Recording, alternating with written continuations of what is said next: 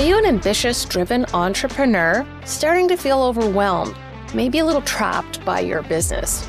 Well, I have a solution for you. It is the five day Bottleneck to Breakthrough Challenge, where in an hour a day, we will give you the roadmap, the blueprint, the treasure map to where you can find yourself with more free time, more freedom of money, and a more valuable business. Hope to see you soon. www.bottlenecktobreakthrough.com. I'm not somebody's lead. Like they're panning for gold. You know that all of that language, like prospecting, leads, it all came from panning for gold. Like hoping you'd find something that was worthy. This is the real bottom line, where we tell entrepreneurial stories about true grit and perseverance from frontline business owners themselves. Now, let's get started. Well, hello and welcome to the Real Bottom Line. I'm delighted today that our guest is Andrea Ivanka of Andrea Ivanka Training. Uh, what is the company name, Andrea? Welcome. Hi, good morning. Well, the official company name is Andrea Ivanka International, but a lot of the programs that we're running is under Total Boss Club. And we do a lot of playing with this Total Boss. We've got Total Boss Life, Total Boss Experience, and the whole idea is with a lot of the entrepreneurs that we work with is you're a whole person. So how do you take a look at everything that you're doing? So you'll find a lot of my stuff under Total Boss. That's so cool. And total disclosure, I am a member of the Total Boss Club. Yes, you are. um, I like to start these um, interviews with a bit of a talk about your journey. And Andrea, your journey to this spot is fascinating because you're fearless, man. Like you've gone everywhere and done everything. So can you just give us a little line of where you went and where you, how you got where you're at? Sure. I my dad says I am the fault that he has white hair. And I say, well, he got me started reading when I was very young and I loved adventure and mystery and exploring the world. So as soon as I was old enough to do so, that's what I did. And so I spent pretty much from my early 20s all the way through to my early 30s traveling, living around the world. And that was really where the entrepreneurial spark got born in me. Mm. I just I found there was so many different ways to make money, do things differently and it was both so much fun and terrifying at the same time because everywhere I traveled, I went by myself. I didn't know anybody. I moved to Mexico in my early 20s, ended up staying there for three years. I ended up creating curriculum, training other teachers. I mean, I look back now and I, I, think like God bless the lady that was the director of the school because here I was in my early 20s telling them everything they were doing wrong. And she she's one of those people that I really think shaped the trajectory of my life because she said to me, Don't come to me with problems, come to me with solutions. And so, right from then, it really impacted me that I could come up with solutions. And if I presented them in such a way that they made a difference, people would listen. So I ended up at that point in my life getting Macmillan Publishing, which is a really big publishing house, to fly me down to Mexico City from Monterrey, donated a ton of material for the school. And so this whole way of looking at things really, I think, sparked from there. And then it became a fascinating journey to entrepreneurship through there. So do you want me to keep going? And Oh, yeah, I, am just fascinated. I love the uh, thought of what when we're in our 20s and we, it's almost like the, that's like the best time because we haven't heard no or you can't do it enough. So we don't know that yeah. it's not supposed to be possible. Yeah. Yeah. It's, I, I'm so grateful for the director of this school because of her. I then ended up creating a curriculum that ran at the school for 10 years after I left, which was pretty extraordinary. And then they trained other teachers and then they trained other schools. And so putting together really experiential type learning situations has been a part of me for years and years. Even before that, I used to run programs at summer camps. And so everything for me was how do you create an experience? How do you actually get people learning things in, in a way that it gets into their bones, right? Like I'm, you know this about me, I'm a big nerd. I love reading. I read a couple of books a week, and I really think it's one of the things that makes me a better coach and just a better human being in general but there's taking what you read and then applying it. Mm. So that that's been a big part of my journey. And so as as I bounced around the globe, I ended up, was it 2008, somewhere around there, in living in London in the UK. And I was helping co run a sailing meetup group. And this is really where the seed for coaching got planted. I would help fill these events. I didn't even really understand at the time really that what I was doing was selling. I was just mm. like, okay, we're we're going on these sailing excursions. You want to come along? This is what we're going to do. I would organize all the logistics. I'd connect with the local pub to make sure when they got off the boats at lunch that there would be something to eat. I'd tell them what was there yeah. to do in the different places. Like it was just so fun. And one of the gentlemen that came on one of these trips said to me, you know, you'd make a really great coach. You're really good at getting people out of their comfort zone, doing really different things. Mm.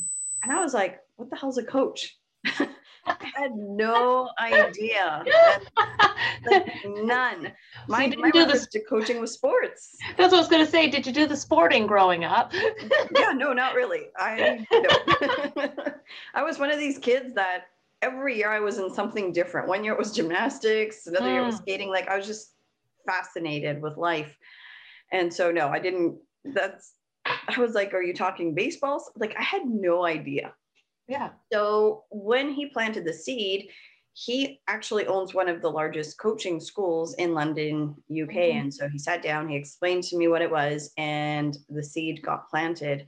And about a year later, when I was back in Canada after UK, China, all these other places, I started looking into coaching and just fell in love with it. Mm-hmm. Um, at the time, I had gone through some pretty rough stuff in my life in that year in between, and some things I would never wish on any human being, and I'll leave it at that. Yeah. Um, but I knew, like, in that moment, I didn't want to be a victim of my life. I didn't want to be a victim of some things that had occurred and coaching gave me a way to be very future focused to look at solutions to be optimistic to be positive all of those traits that had always been a part of me it allowed me to bring them out. So i was one of those lunatics that started a business by starting. I quit my job. I started. I didn't know what i was doing. That's why i said you hadn't sold the, the net yet. You just took the leap off the no, no, I just I was like, okay, this is amazing. There's so many people that are doing really great things. I can figure it out. And I remember sitting at the dining room table visiting my grandma with my mom one day. I was like, I could make more money dancing on a pole down the street than I am at my job. So what if I could do something different? And it's a little tongue in cheek, but it was one of those moments where I also realized in a very conscious way that money comes from a lot of different ways and it freed me from needing to be in a job that I was not enjoying, especially after I'd done all this training. I just wanted to get out there and help people. So it was it was another one of those moments where something opened up in a different way. Yeah, like it's the opening. Yeah, I like that. Uh, I always uh, I, I wonder about the reaction because I remember when I became um, self-employed or whatever, my mom said, "You're leaving a government job." right? You're like but but that's secure and mm-hmm. it's a for sure thing. Mm-hmm. i got a lot of that. Yeah. a lot. Yeah. A lot from my family. I mean if i was going to do it again if I had met you before I was starting my business, I would have done some things a little differently, like gotten the credit I needed and things like this to to help me because once you become an entrepreneur and you don't have those steady paychecks coming in it yeah. does become more challenging in certain ways to to get credit and things that you need for the business until you're more established yeah. um, so i would do that a little bit differently but overall i'm i'm grateful for the support that i did have and that was from my grandma and from my mom they believed in me yeah. and it gave me an authenticity, obviously, my partner, it gave me enough confidence that enough people saw something in me as well. It wasn't just me. Yeah. But from all other corners, oh man, my dad, my brothers, like even to this day, still my dad. Well, what do I tell people you do? I'm a coach. Well, I don't get it. What does that mean? I help other entrepreneurs grow their businesses. I help them scale. I help them with communication skills and sales and and actually growing their confidence and things. And he's like, oh, okay. Like he doesn't really get it. well, if you think about it too, there's a generational thing and there's also a because there's such a shift from into the knowledge economy that you're fully into that uh, previous generations just not, not necessarily always understand. Mm-hmm. Yeah. That's interesting. Um, now you're a coach, but you have coaches. So tell me uh, your philosophy about lifelong learning because you read a lot too. So mm-hmm. I think that is a key key value um, for entrepreneurs to keep growing and to be able to grow their business and to know things. So, yeah. I just saw Michelle's comment popped up. You're absolutely right. It is challenging for some people to understand. Well, when it comes to lifelong learning, I think there's a, a, few things that happen when we when we first get into entrepreneurship. For a lot of people, at least this is what I've what I've experienced, and I went through this myself. There's this sense of oh, I'm doing something, it's new, it's cool, it's creative. And then there's also this need for a little security of, oh, is this really going to work? How is it going to work? Uh, am I good enough? All of these kind of thoughts. And when you look at kids, when they're learning new things, when they're playing and having fun, there's a joy to learning just for the sake of learning. And I think sometimes when we become adults, especially when you're starting a business, when you're an entrepreneur, there's almost like this this push pull of needing to be the expert, needing to be the one that knows your stuff so that other people trust you that they can come to you. So, how do you actually merge that, excuse me, with being open and a learner? And I think this is where the personal development of deciding long in advance of what does it mean for your life to be a learner? What does that mean? because I look at learning for myself, and, and you can take this with a grain of salt. This is my philosophy. Um, it makes life a lot more interesting. I look at life and I go, there are so many things in this world that I will never experience, that I will never see, but I am going to do my best to experience as many of them as I can. And so I find the kind of things that I love learning about personal development, neuroscience, how do we communicate more effectively? How do we show up in the world? This merge between spirituality and neuroscience and energetics, all of this, it helps me to be a better human being. It helps me to understand myself better. And one of the reasons I think that's so important for a lot of people is when you understand yourself better, there's a lot of space for grace and forgiveness of not trying to be like somebody else, not trying to follow somebody else's formula, but to go, okay, here's here's some of the things that I do well. Mm-hmm. Okay, I can lean into that now. So I think when we become lifelong learners, when we go on this journey, it actually opens up a whole lot that we didn't even know existed versus if it's just like, I already know this and I've been around entrepreneurs of all sorts. I've been around entrepreneurs that have been in business for a very long time, are very open to learning. They're curious. That's probably why we vibe well together.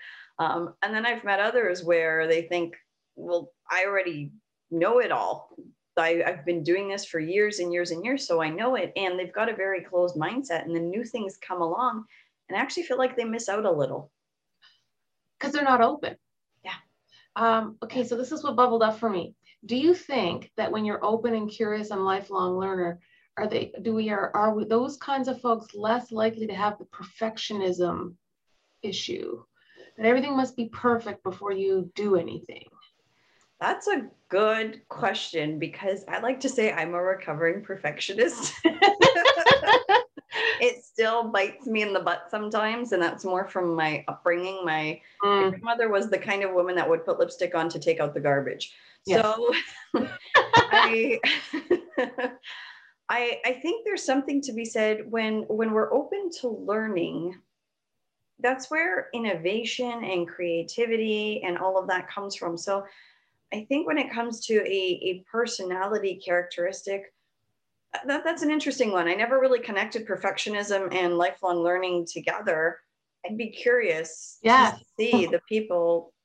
Yeah, we're gonna have to do a survey. We're gonna have to do a survey, Andrea. We're gonna have to figure this one out. yeah, that's a good question. I don't have a good answer for that one. Okay, well, I'm gonna transition this mindset into the because I think perfectionism holds a lot of people back. Uh, uh-huh. the need to be have everything completely organized and done um, prior to doing anything to even talking about it. I can't even whisper about it because it's not done yet. Uh-huh. But I mm-hmm. think that holds a lot of people back. So, how would you coach someone through that, Andrea? Well, one of the interesting things when we take a look at this, uh, just just for some stats for my my friends that are are nerdy like me, um, this actually happens a lot more in women than in men. I was at Collision, which is a huge tech conference in Toronto before COVID, the year before COVID, so I guess two years ago now. Two years ago. And yeah. I went and I listened to. I can't remember what her position was, but she was really high up in Cisco. Okay. She was one of the C suite in Cisco. And she was saying that one of the problems that they had, and this is from the tech industry when it comes to a lot of women, and th- this will tie back to the whole thing in a second, I promise, um, was that when they would post jobs, mm-hmm. one of the things that they were finding with women was they'd look at the job post, they'd look and they'd go, oh, out of the 10 criteria that are there, I have seven. I don't have the other three. I must not be good enough to apply men would look at the same job post, have three out of the 10 and go like, oh, I got three, I'm going for this. yeah. So there is a little bit when we talk about the perfectionism streak when it comes to to gender and how women are raised and socialized a little bit the neuroscience of the brain like women are and I'm generalizing here but a we're a lot more connected with our hemispheres in our brain so we're a lot more attuned to facial expressions, gestures.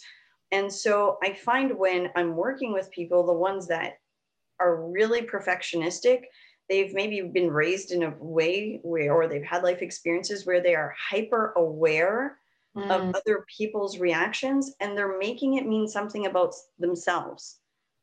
So if they haven't done some of the personal development work on themselves, then what ends up happening is exactly what you were saying everything needs to be aligned before I even do anything. Why? Because it's actually like tamping down inside what's happening of that wanting to feel good enough.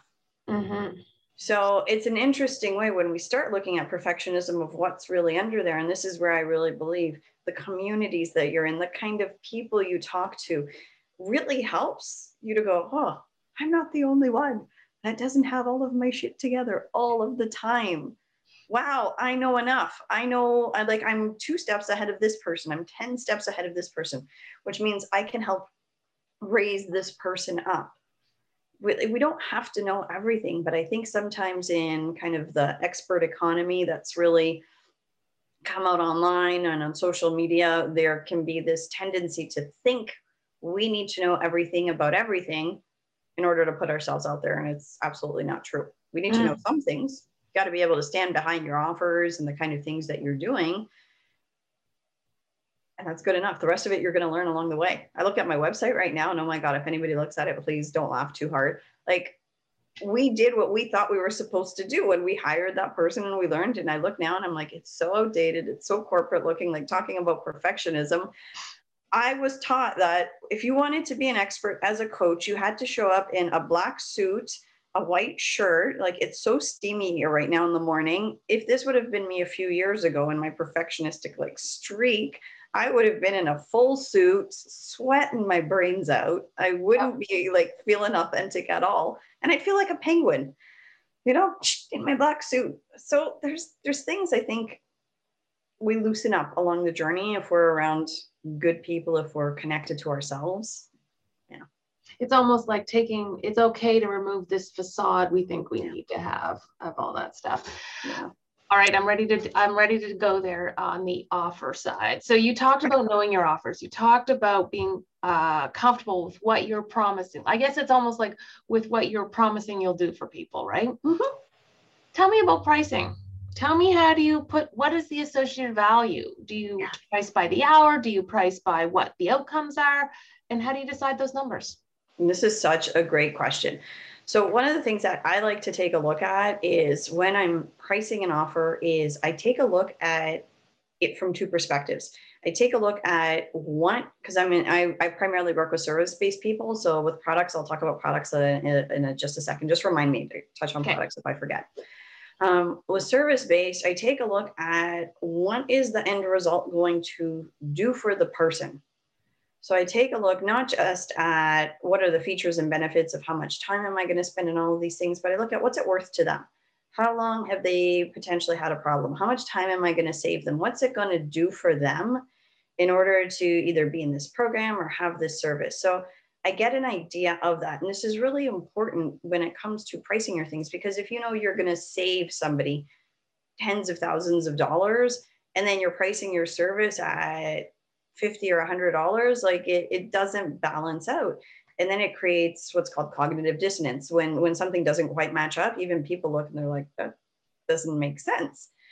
So I look at that's the first perspective. What's it going to do for them? What's it worth to them? And then I look for myself. What's it going to take from me on the back end? How many hours am I going to put in? Who do I need to hire? What needs to be in place to actually keep amplifying the quality of the service? And then I do something a little different. I, I do a little check-in because we're we're we're in a body and our body is constantly giving us feedback. So if somebody is super hyper logical, I will literally have them do this, put a hand on their head and a hand on their gut. They've now proven that our gut is almost like a second brain. And I'll have people close their eyes and, and go through ranges of what they were thinking of pricing things. So let's say 100 to 200 dollars, 200 to 300. Let's say if it's for an event or some kind of a package, three to four, and really feel into what actually feels right. Now, this is a little bit of a different way of doing it, right? Somebody that is super like heart centered, super intuitive, I'll get them to put a hand on their heart, hand on their gut. Do the same thing with the ranges. Here's why this is important is if you start getting to the upper end of the range and you start feeling a little like, eh, that's too much. And then you go and that's what you price it at, and that's what you're making your offers at, you're not going to be able to hold it energetically.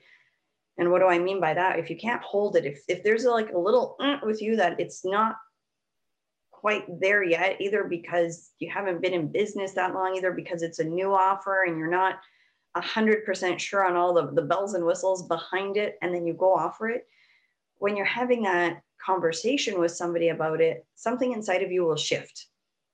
And then when you're uncomfortable, they're going to pick up on it, mm-hmm. but without knowing why all of a sudden they're going to sense your discomfort and then what happens at the unconscious level we're constantly scanning our environment like is this safe do i trust this person so if you all of a sudden get all all squirmy because you've priced yourself on like something that just energetically for you is a little out of your range for now then they will pick up on it right it's we're, almost like because it's like when you're on that outer fringe and you haven't got that feeling of alignment, at some level you don't believe it's worth that, mm-hmm. and they're mm-hmm. going to pick up on that. Mm-hmm.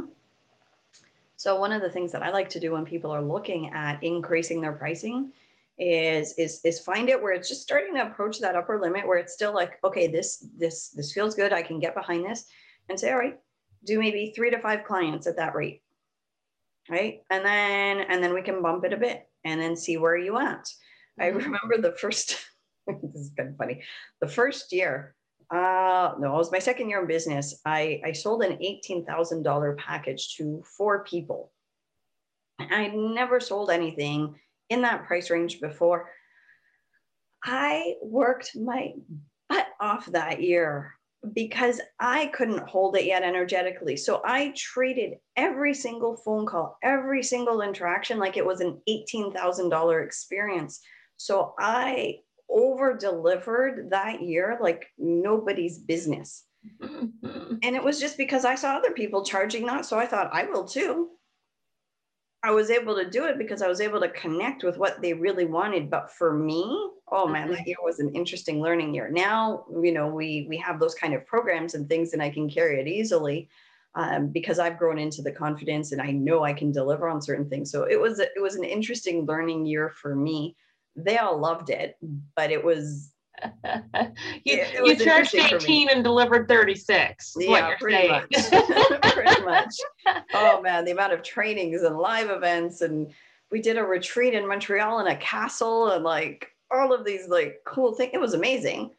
Um, but because my worth mm. wasn't there yet i i just over delivered like crazy that year. So it's not a bad thing. I mean i learned from it um, so I take a look at all of these things when I'm doing pricing, and I am not because you asked about, you know, do I price hourly or packages?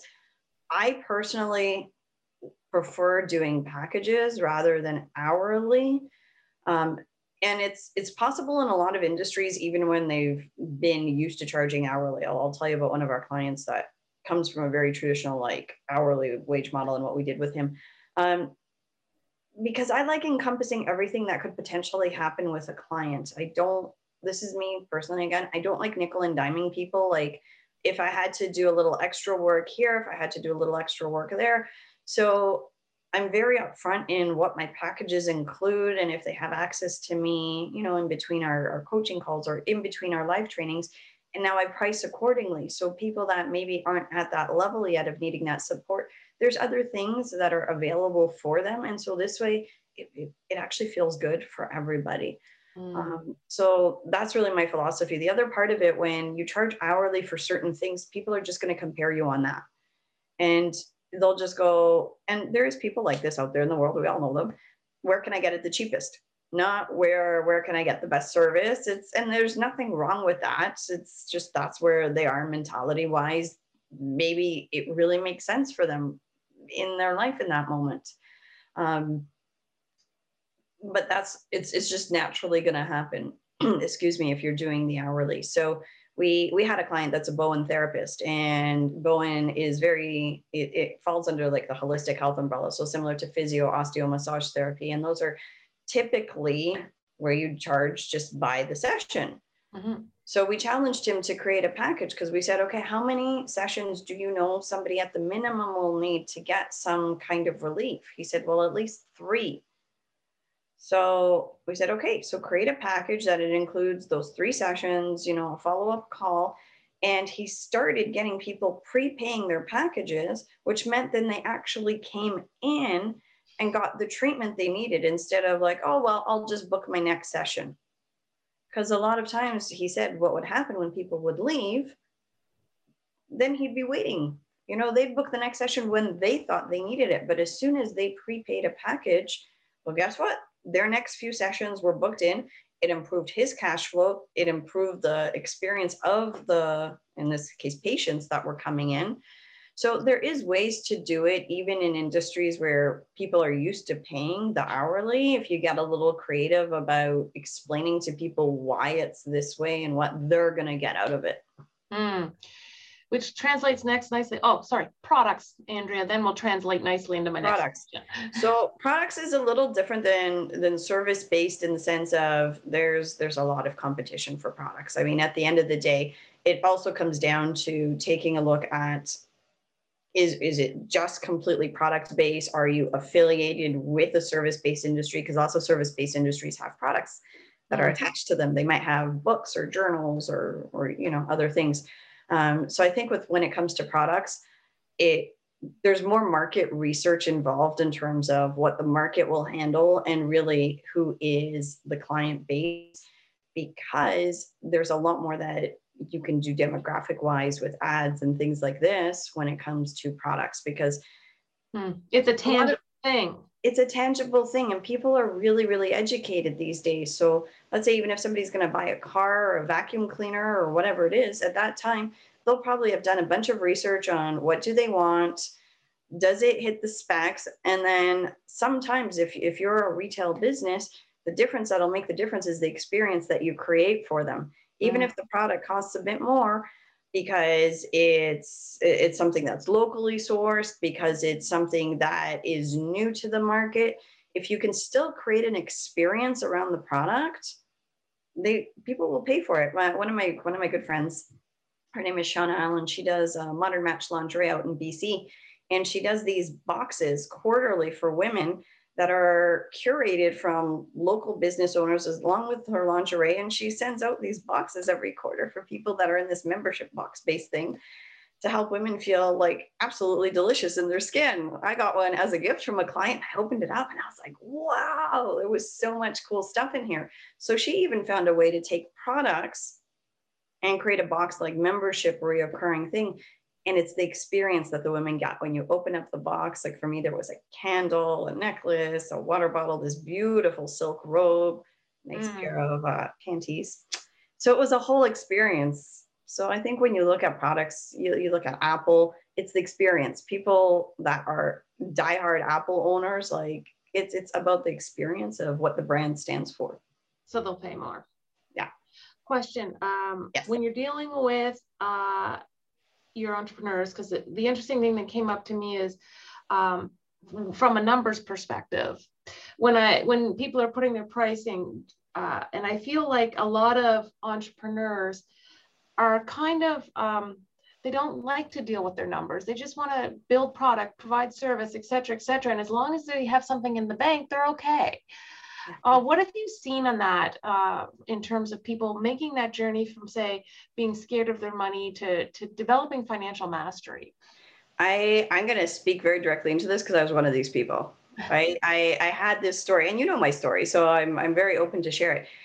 I think part of the things that that happens with looking at numbers is it can be confronting for a lot of people we talk about being lifelong learners of an area that they don't really understand if you have not been taught about bookkeeping if you've not been taught, taught about budgeting and financials and all these things for a lot of people they become entrepreneurs and the the tendency is just what do i have in the bank mm-hmm. that's it right? Understanding a lot of the things. So for me, what ended up getting triggered, and hopefully this will serve somebody else in, in my being like brutally transparent, um, was this whole feeling of being stupid. And I do not like to feel stupid. It is like, so we had a, an accountant, and I I knew that things were not set up in a way that it was modern. I mean, we were still doing things on Excel spreadsheets and it, it wasn't bad, but it just, it wasn't tracked properly. But for a time, it was easier for me to go along with it. Yeah. Because it didn't trigger that feeling inside of not like feeling dumb. Yeah. Because there's also this when you put yourself out there and people look at you and you are the entrepreneur, but then you've got this area potentially that you don't feel as versed in, most people don't want anybody else to know that. Yeah.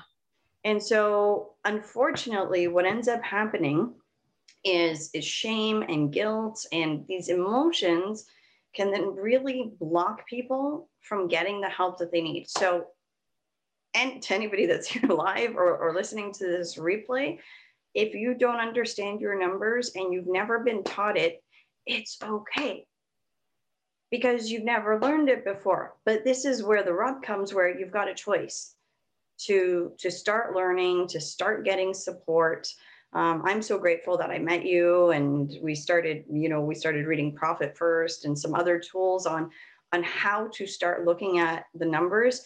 And I think one of the things that helped us, and I'm so I'm so grateful because I I trained my partner, my other half, in all the coaching and all the things that I'm trained in, in doing some of the emotional intelligence and release work around these ideas that I wasn't good at numbers. I was just, no, it's not that I'm not good at numbers. It's just I never learned these things before. And also, that's never going to be my business. That is somebody else's business. That is a service that they provide because they geek out on numbers. They're amazing at it. How fabulous in this wonderful world of ours that there are people who are really, really good at this that can support me in my business. And so once I started wrapping kind of my head around that, like letting the emotions go, all of a sudden it was okay to get help.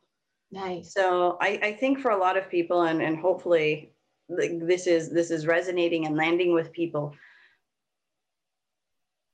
it's okay to get help. It's okay if you've been feeling a little nervous or a little scared of looking at the numbers. It's okay. What's not okay is allowing that to derail you and keep you like an ostrich with its head in the sand. And the unfortunate thing with the ostrich is when its head is in the sand, its butt is up in the air.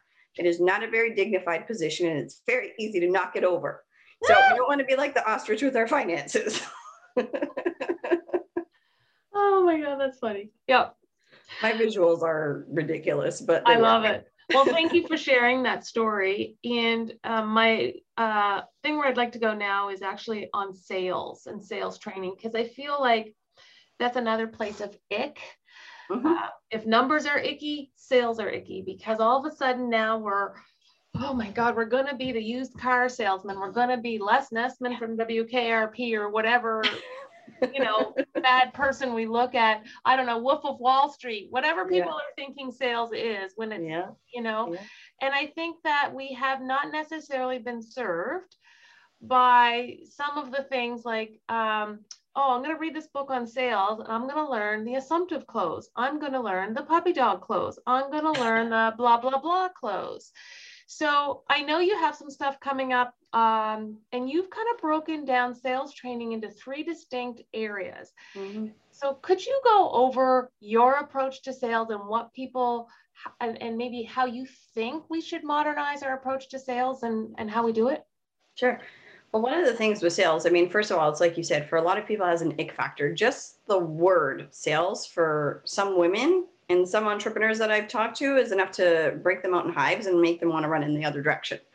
So it's it's one of these things that if we don't actually start from where we are and start addressing it, we're not going to get anywhere. Because at the heart of it, that that exchange of cash when somebody pays for a service, pays for a product, is what keeps the business running. Mm-hmm. So one of the first things that, that I do and the way I've broken it down, we, we we take a look at the inner work of sales. So there's something coming up in September, which I'm super excited about. It's called Amplify Your Cash.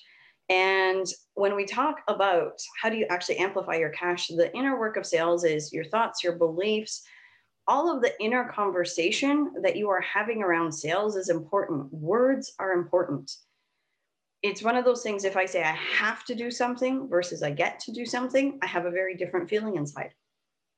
You can probably just run that in your head right now, like I have to do blah, blah, blah today, or I get to do blah, blah, blah today. You get a different feeling inside. And what most people don't realize is, at least not consciously, I mean, we kind of know this at an unconscious level. When we talk to ourselves in a certain way, it creates different feelings inside of our body. And based on how we feel, we have very different actions and behaviors. We know this instinctively, right? When we feel good, when we feel motivated and inspired, we're a lot more inclined to do the kind of things that we need to do, even if they're tough or challenging. And when we feel sad and uncomfortable or hurt, we don't want to do those kind of things. Now, if you think about the kind of languaging that most people have around sales running inside of them, either based on their past experiences, what they've seen out there, maybe trainings they've taken. And all of a sudden, you've got this like snarl of things internally. And yet it comes into conflict a little bit with this knowing that we actually need to make the sales in order not just to keep the business running, but to make the impact we want to make in the world, in order to actually help people to get those products out there to make a difference. All of a sudden, there's this push pull happening inside. So what we do first in Amplify Your Cash is start shifting some of this story and actually do some emotional release around sales so that people can have an increased confidence in how to approach those conversations especially because a lot of the people i work with they're still having conversations with people right? It's not just just a, a link right? A lot of industries you can just click on a link and that's great. Um, and there are other industries where depending on the the, either the complexity or how sensitive certain information is, you're still having conversations with people. Or if they're, you know, potentially purchasing something that is a service that's going to go over several months or has a certain rate in it, they still want to have a conversation with people. So if we can actually start to shift the, the beliefs and the thinking around sales and the psychology behind how you approach it, all of a sudden you start seeing sales as, as a connected relationship with people, it starts to open up. Mm. So, one of the things that I really believe is when we can deal with what's going on in here and in here, the mindset and the emotions, then, uh, then we can put strategy behind it and people will follow through with it.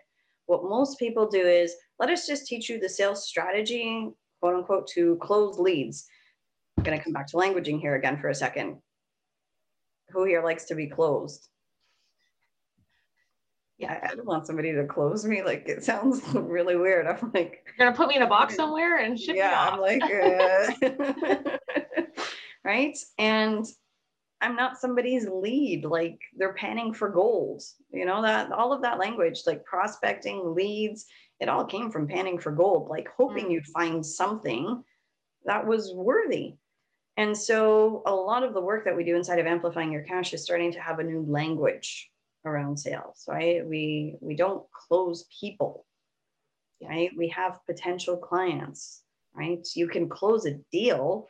Um, I still don't really like the language of close myself personally, but so amplify your cash is, is all about that. Like we do all of the shifts so that people are like, okay, now we can put some strategy around it, right?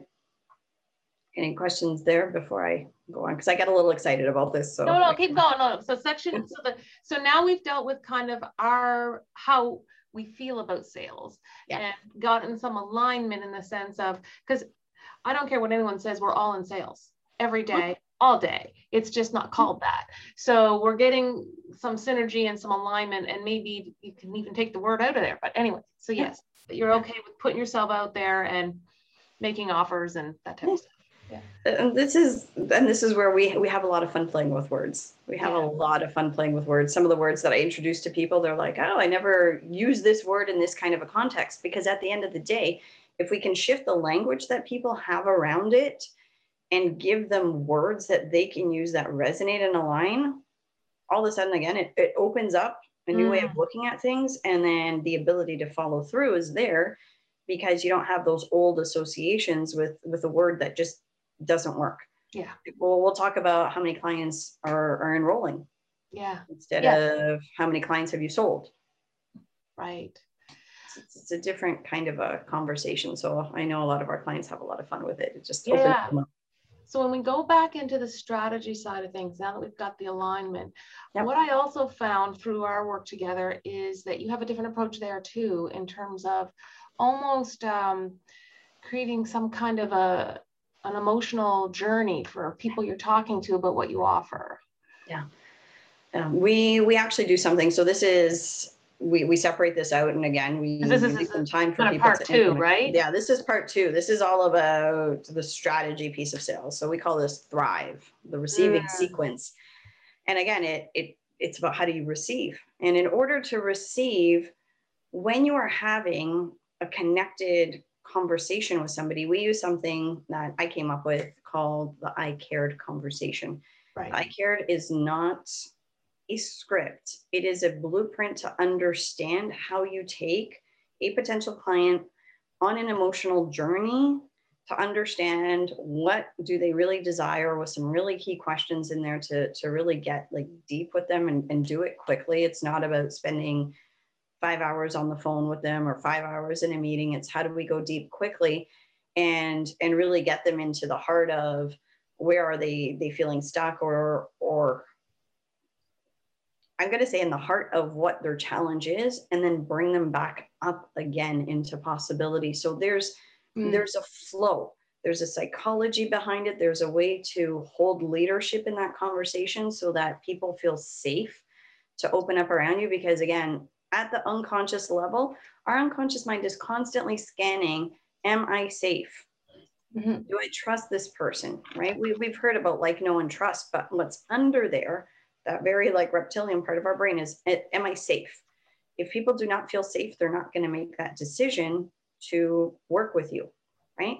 Yeah. So there's a way to actually have this flow, how to transition smoothly to the offer, how to handle questions and so, really, what we do is show people how to lead that sales or enrollment, I call it enrollment conversation yes. with finesse and really empower the person who is the potential client to say yes. Because at the end of the day, it's their decision. It's not yours. Absolutely. It's not, it's not about manipulating people to get a yes. I can guarantee you there's lots of trainings like that out there. They'll, teach you all kinds of like hacks of like how do you get people to to do things. Mm it works. It doesn't feel that doesn't feel right though for people. Yeah, it do, it doesn't. At least not from the kind of people that I like working with. Like yeah. it, it works. That's why it's been done for years. But I think we're really coming into in, in, globally because we're so interconnected people are smarter they want to be treated well they want to be treated like real human beings and if we look at what's possible like when we do decide to invest in things and like if you know you've said yes to something, I know I've said yes to something, I own that decision. I feel great about it. Yeah. I feel like, wow, that person listened to me. They helped me make a decision. Great.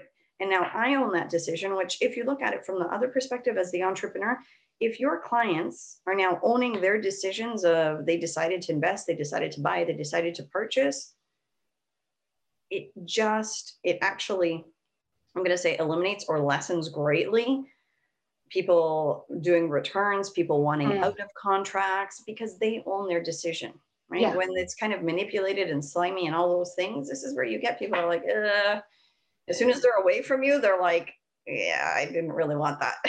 yeah, yeah, exactly. Yeah. Well, that's awesome. So stay tuned. We'll probably um, be promoting those a little bit through our, our, our social and things like that as well. I'm going to open up the floor to some questions now. Um, uh, I'm going to go with Melanie first because she's always good for a good question. Oh, pressure. um, well, I was writing lots of notes. That was fascinating and touched on as a, you know, this as a first time entrepreneur. I've learned a lot. So thank you for being so generous and sharing. Um, one of the things that um, uh, you touched on is that, you know, overpricing you know, and because we feel we, we're told this, you got to price it, but you're not confident in it and how that manifests. And you mentioned that in a lot of places. If you're not comfortable, which is why you need to do the inner work, you're um, you're not going to relay your value in the way that's going to resonate with people. So, on the other side of things, with a lot of female entrepreneurs, we chronically, and I know both you and Wendy deal with this a lot, we chronically undervalue our services because of that. Um, you talked about perfectionism before, and I think sometimes just that we're so cultured to please yes. and want to and to serve. And the idea of service and money can sometimes, and being paid for your services can really feel at odds. So, how do you deal with that? Because if I, you know, as a first, I V-Life was going to be free. I don't know how we were going to make it work, but V-Life was going to be free for everybody, no advertising, all the things. So I knew logically that was, but as an extreme example, um, and then, you know, but wanting as a social enterprise to make it fair and equitable and affordable and accessible. So when you have all that jumbled around, how do you help people who are chronically undervaluing? Is it just the inner work? And then like, how does that work? Because if I, early on had sat with my head or heart over both because I'm kind of in between both. Um, it wouldn't have felt good either way to charge yeah. anything. yeah. This is this is such a good question. This I'm going to answer it twofold because one is again from the internal way and then the other part is from strategy. Mm-hmm. Um, it definitely sounds like this for you specifically might be an area where where some inner work does need to get done. A lot of us have really conflicting thoughts around money in general mm. that we bring into entrepreneurship. So like you were you were saying where it's tied in with wanting to be of service and if you look as a society there's a mm. lot of story around valuing like our unsung heroes the, the people that sacrifice almost that that martyr type syndrome you know the mm-hmm. the woman that works herself to the bone to please everybody else. And so there there might be some of that kind of of mm-hmm. languaging and programming running at an unconscious level. So mm-hmm. the first part of, of any of this is starting to become aware of like what what's going on. You you sound like you're already aware that some yeah. of this is going on right? Yeah. V-life isn't free. Yeah. Yeah. And, and that's it's really good that you're aware because some people aren't aware they're they're not even aware that this is showing up in their lives. And then they look and they go I, I don't understand why i'm not getting what i want in my business. It's like yeah. you're you're not charging anybody or you're not charging enough to actually make this work. What what's going on here? So part of that is is getting and you can do some journaling around this of just write the word money and do a little bubble and do a little brain dump of like all the things that come up when you look at the word money. You might have some really positives, you might have some like, eh. and then you can take a look at the ones that are a little eh, and and start going like, okay, is is this really true?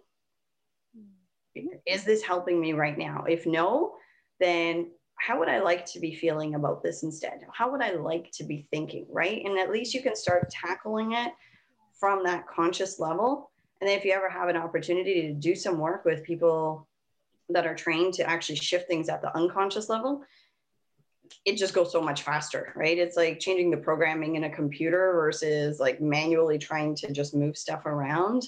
Um, but whatever you do, as long as you can start getting the awareness of it and start asking yourself, like, is this really true? What would I like to believe instead? How can I come about this?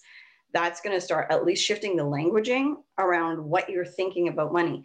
So when that happens, then you can come back into it and go, okay, so if it's actually true, for example, that money is one of the things that's going to help the business thrive and it's going to help me hire people and it's going to help me to um, and then you know if i hire those people whether it's on contract or as employees then it actually means that they're able to contribute to the economy. I'm contributing to the economy. You start to shift your persona of who are you as a woman who has money and has wealth and then if you do that, now you start to look at your pricing and go, oh, if this is true, and I love the word if, because it, it kind of slips past your mind, then you can't really argue with it with yourself. If, if is one of those great questions. It just kind of like loosens the pickle jar up here a little bit. Loosens the pickle jar. Yeah. Yeah. Just, okay. Write that one down. You know, you know that pickle jar that you can't open because it's stuck? just you know, when you loosen it a bit, all of a sudden you're able to open it and you're able to crack it open. It's kind of like that. So, if is one of those questions that just loosens what's going on up here. If it was true that money's going to help me do this, this, and that, if it was true that it will allow me to actually be a source of abundance in the world, if it was true that, dot, dot, dot, whatever is like a feel good feeling around money, and then you look at your pricing, you'll probably find that you're able to shift it because now your identity as a woman with money and a woman with wealth and a woman dot dot dot whatever you put in there is able to align with the kind of pricing that will probably go up. Yeah that, that is amazing. super helpful. Thank you. You're welcome.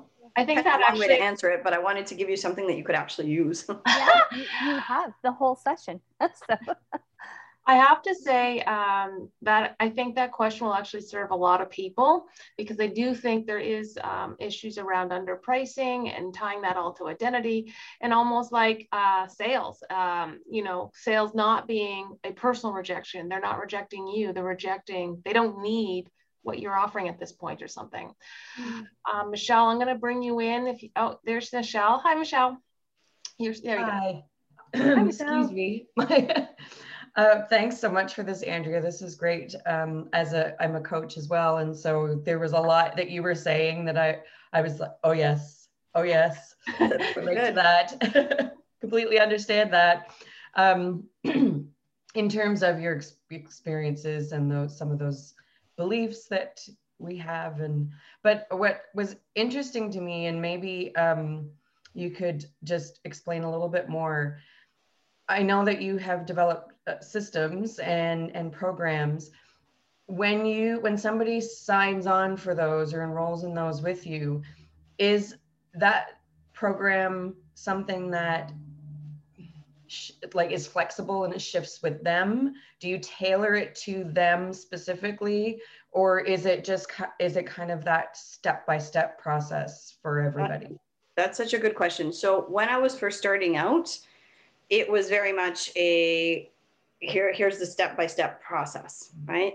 Now just because i have more experience and i have different ways of, of people engaging in how we work together i'm able to say okay for, for example um, somebody that has already done a lot of work let's say around sales around their mindset around money maybe they don't need that program but they really want some support in following through on things, then they might come in and we're doing one on one coaching.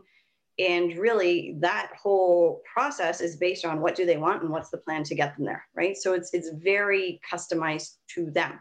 I don't take a lot of people at that level just because not everybody's ready for that kind of intensity or that kind of investment.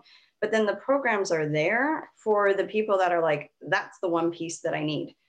So I, I take a look at it more as a puzzle right now of which piece of the puzzle do they need right now. And the way I run it, it, it when we can talk about this, because I'm just keeping an eye on the time, we can talk about this a little bit more after, um, is a little different in the sense of I don't need to do big, crazy program launches. I do a lot of intimate things with people. And I mean, it's a multi six figure business consistently. So it's one of these things where you've got to look at at the heart of it. What do you want? What do your people need? We we just shifted a lot of how we do things because I was doing it a certain way for three years. I got a lot of data and feedback from my clients of what did I love to do. So it's changing, and I think that's that's the nature of it. As you go and grow as a coach, you're going to find like what's your stride. Awesome. Yeah, thank, you.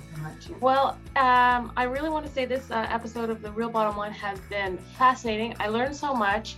I really want to say, when it comes down to the real bottom line, if this is true, we'll loosen the pickle jar. Thank you, everybody. Thank you so much, Andrea, for coming today. My pleasure. Thank you for listening to The Real Bottom Line. This show is produced by Black Star Wealth. Executive producer Wendy Brookhouse. To learn more about the show or to contact us, go to blackstarwealth.com.